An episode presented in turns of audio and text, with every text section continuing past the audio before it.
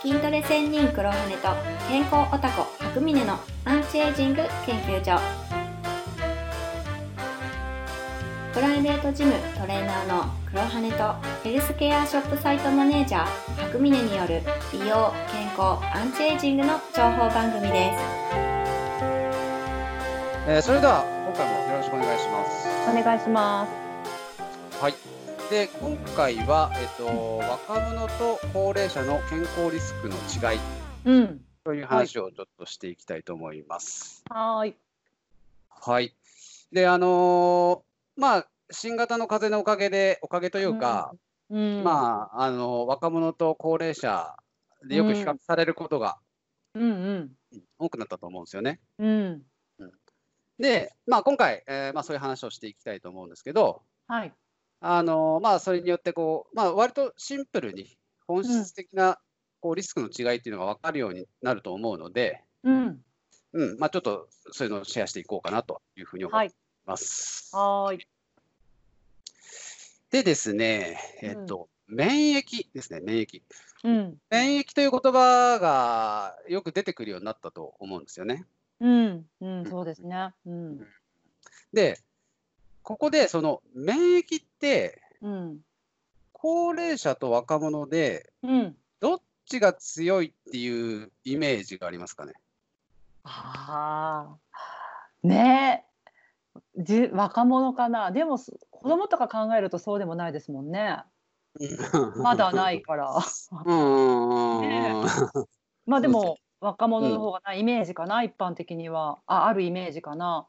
そうですね、やっぱ一般的にはやっぱ、うんうんうん、そういうイメージがあると思うんですけど、うんうん、あの基本的には高齢者の方が強いです。あやっぱそうなんだ。うんさすがあの経験ねうんあで免疫っていうのは、うんうん、あの高齢になるほど強くなるんですけど、うんへうん、その理由は抗体が増えるからっていうことです、うんうんうん、つまり生きてる分だけ、うん、多くの病原菌にさらされるので、うんうんうん、抗体っていうのはどんどんどんどん多くなってきますよね、うんうんうん、だ経験値みたいなものなんでこれは、うん、なるほどなるほど、うん、年を取るだけ免疫ってのは上がっていくっていうああうんうんうんでまあシンプルな考え方がいっこあります、うんうん、ただあ一応あのちゃんと細かく細かい人のためにもちゃんと注意点をちゃんと言っておこうと思うんですけど、うん、あ免疫っていうのはそのふたつカテゴリーがあって自然免疫と獲得免疫っていうのがへあっておうおうそうで、えー、と今言ってたのは主に獲得免疫っていうものの話ですね。ですねきっと。うんうんうん、そうそう自然免疫っていうのは、うんえー、と全ての病気に対する免疫ですね。はいうんうん、で代表的なものでいうとマクロファージとかああうん、なるほどなっていうものが、うんうん、で獲得免疫っていうのは、うん、各ウイルスに特化した免疫、うんうん、ですね、えー、っとこっちの代表的なのは T 細胞とか B 細胞とかいう、まあ、リンパ球って言われるようなやつなんですけどお、うんうん、そのふたつがあります。はいであのーまあ、ちょっと無理やりトレーニングで例えてみると獲得免疫っていうのは、うん、各スポーツ競技のスキルですね。ああなるほどはい、うんうんうん、野球とかサッカーとかゴルフとか相撲とか、まあ、ボーリングとか、まあ、いろいろ、ね、競技っていっぱいあると思うんですけど、うんはい、使うスキルが全く違うじゃないですか。はい、うんうん、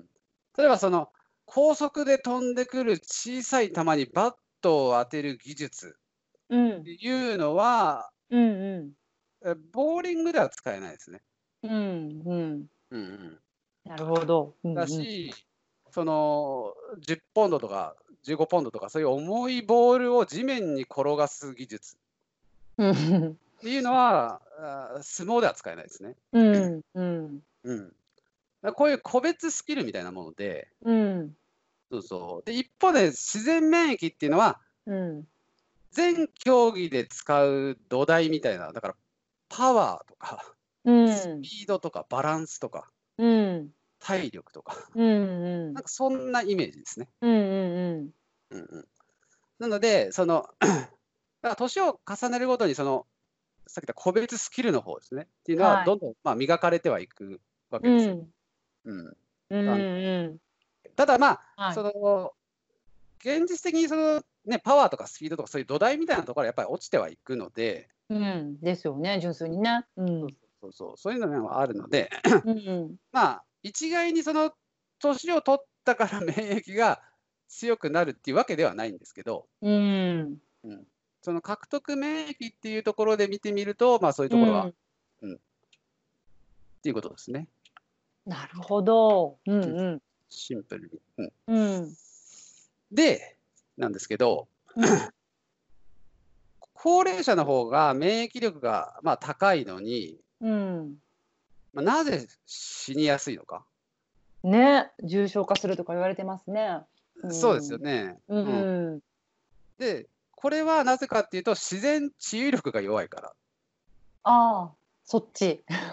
そっちか、うんうん、そう、これ結構こんがら混同しちゃう場合があるんですけど、うん、免疫力と自然治癒力、うん、自然治癒力っていうのは細胞分裂が盛んであればあるほど強い。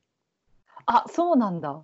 うん、へえ、細胞分裂、うん、壊れ、壊れてもすぐ次作る、うんうん、どんどんどんどん生まれ変わらしていくんで、うんうん、つまり生まれたてが一番強い。そうですよね、きっとめちゃくちゃフレッシュですよね、うん、そうそうそうそうめちゃくちゃ成長しますからね、はい、うん、で年を取るほど衰えていくものですね。あ、そうですね、うん、ということは免疫は年齢に比例して上がっていって、うん、自然治癒力は逆に反比例して下がっていくっていう、うん、ことになるわけですよね。はい、うんうんうんうん、でそうなると若者と高齢者っていうのがまあ比較しやすくなって、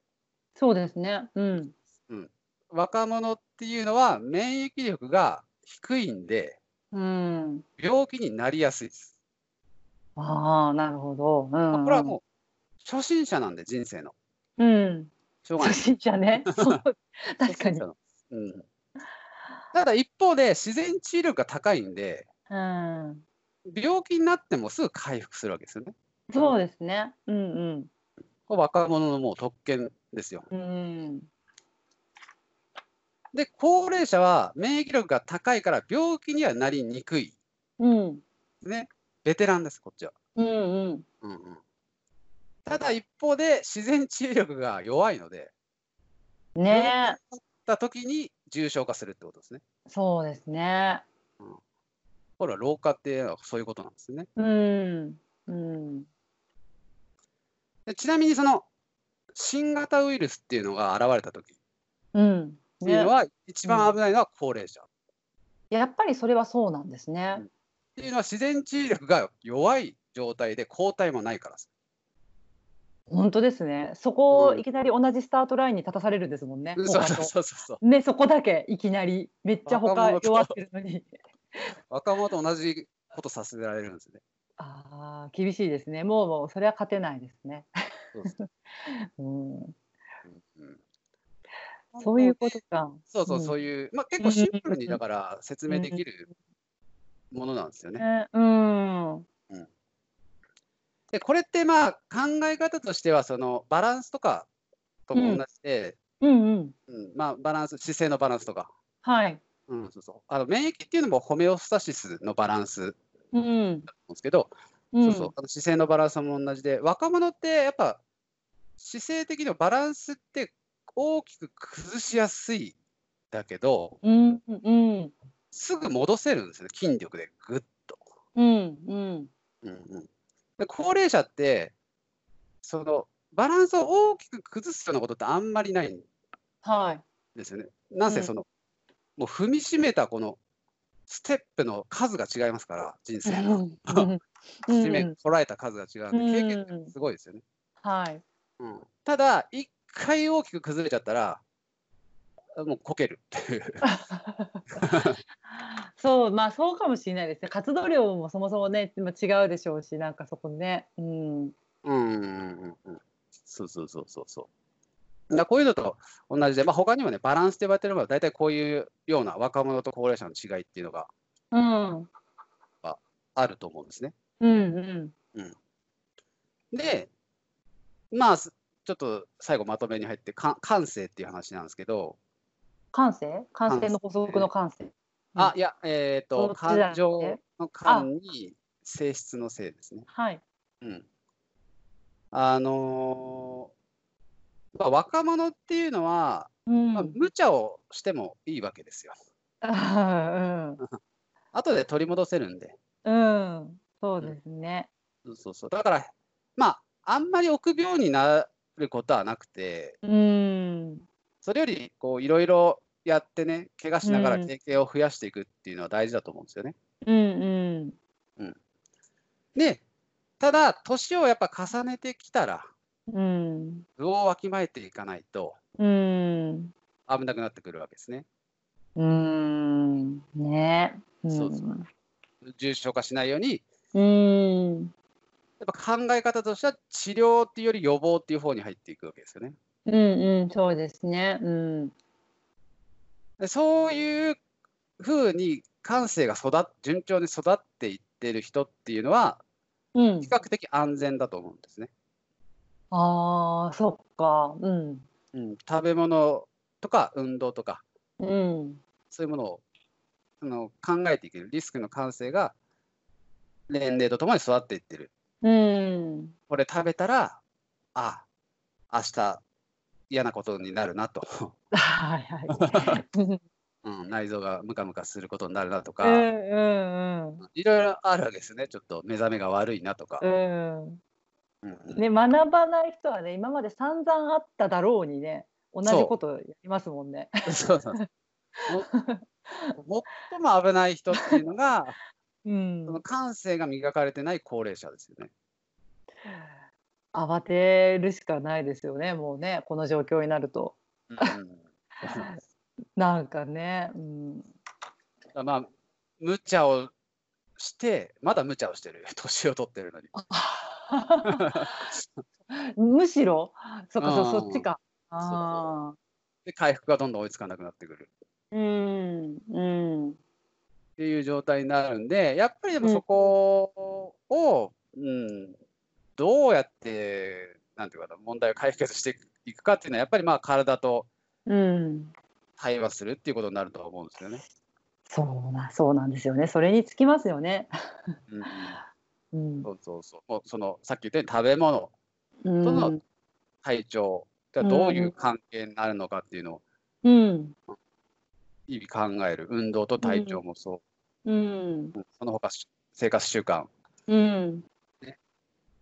うん、どうなっていくのかっていうのをずっと真剣に考えていくっていうことをやっていかないと結局一番危ない人にうんね、うん、そうですね。何かあった時に、まあ、今回のようにねいろいろパタパタと死んでしまうことになるかもしれないと。うん、とうんね。っていうことなんで、うん、まああのー、今回話した方は今のことなんですね。健康若者と健康の、えー、リスクの違いっていうのを知って、はい、特に高齢者の方は、うん、感性を磨いていかないと、うん、今後危なくなりますよっていう。はい。ことを伝えるためにちょっと一本対談を取らせていただきました。はい。はい。ということで今日は終わりたいと思います。はい。はい、ありがとうございました。ありがとうございました。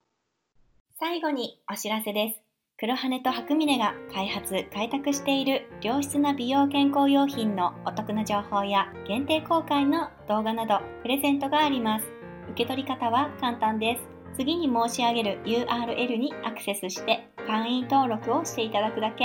エイチティーティーピーエスコロンスラッシュスラッシュスリースターズライフドットコムスラッシュ エイチティーティーピーエスコロンスラッシュスラッシュ数字のさん スターズライフドットコム スラッシュサイト名は三つ星生活ショッピングサイトになっています。商品を買わなくても無料で会員登録できます。会員様限定でお得な情報をお届けするほか、特典としてご質問やご意見なども受け付けておりますので、よかったら新規会員登録をしてみてください。それではまた。今回の放送も最後まで聞いてくださりありがとうございました。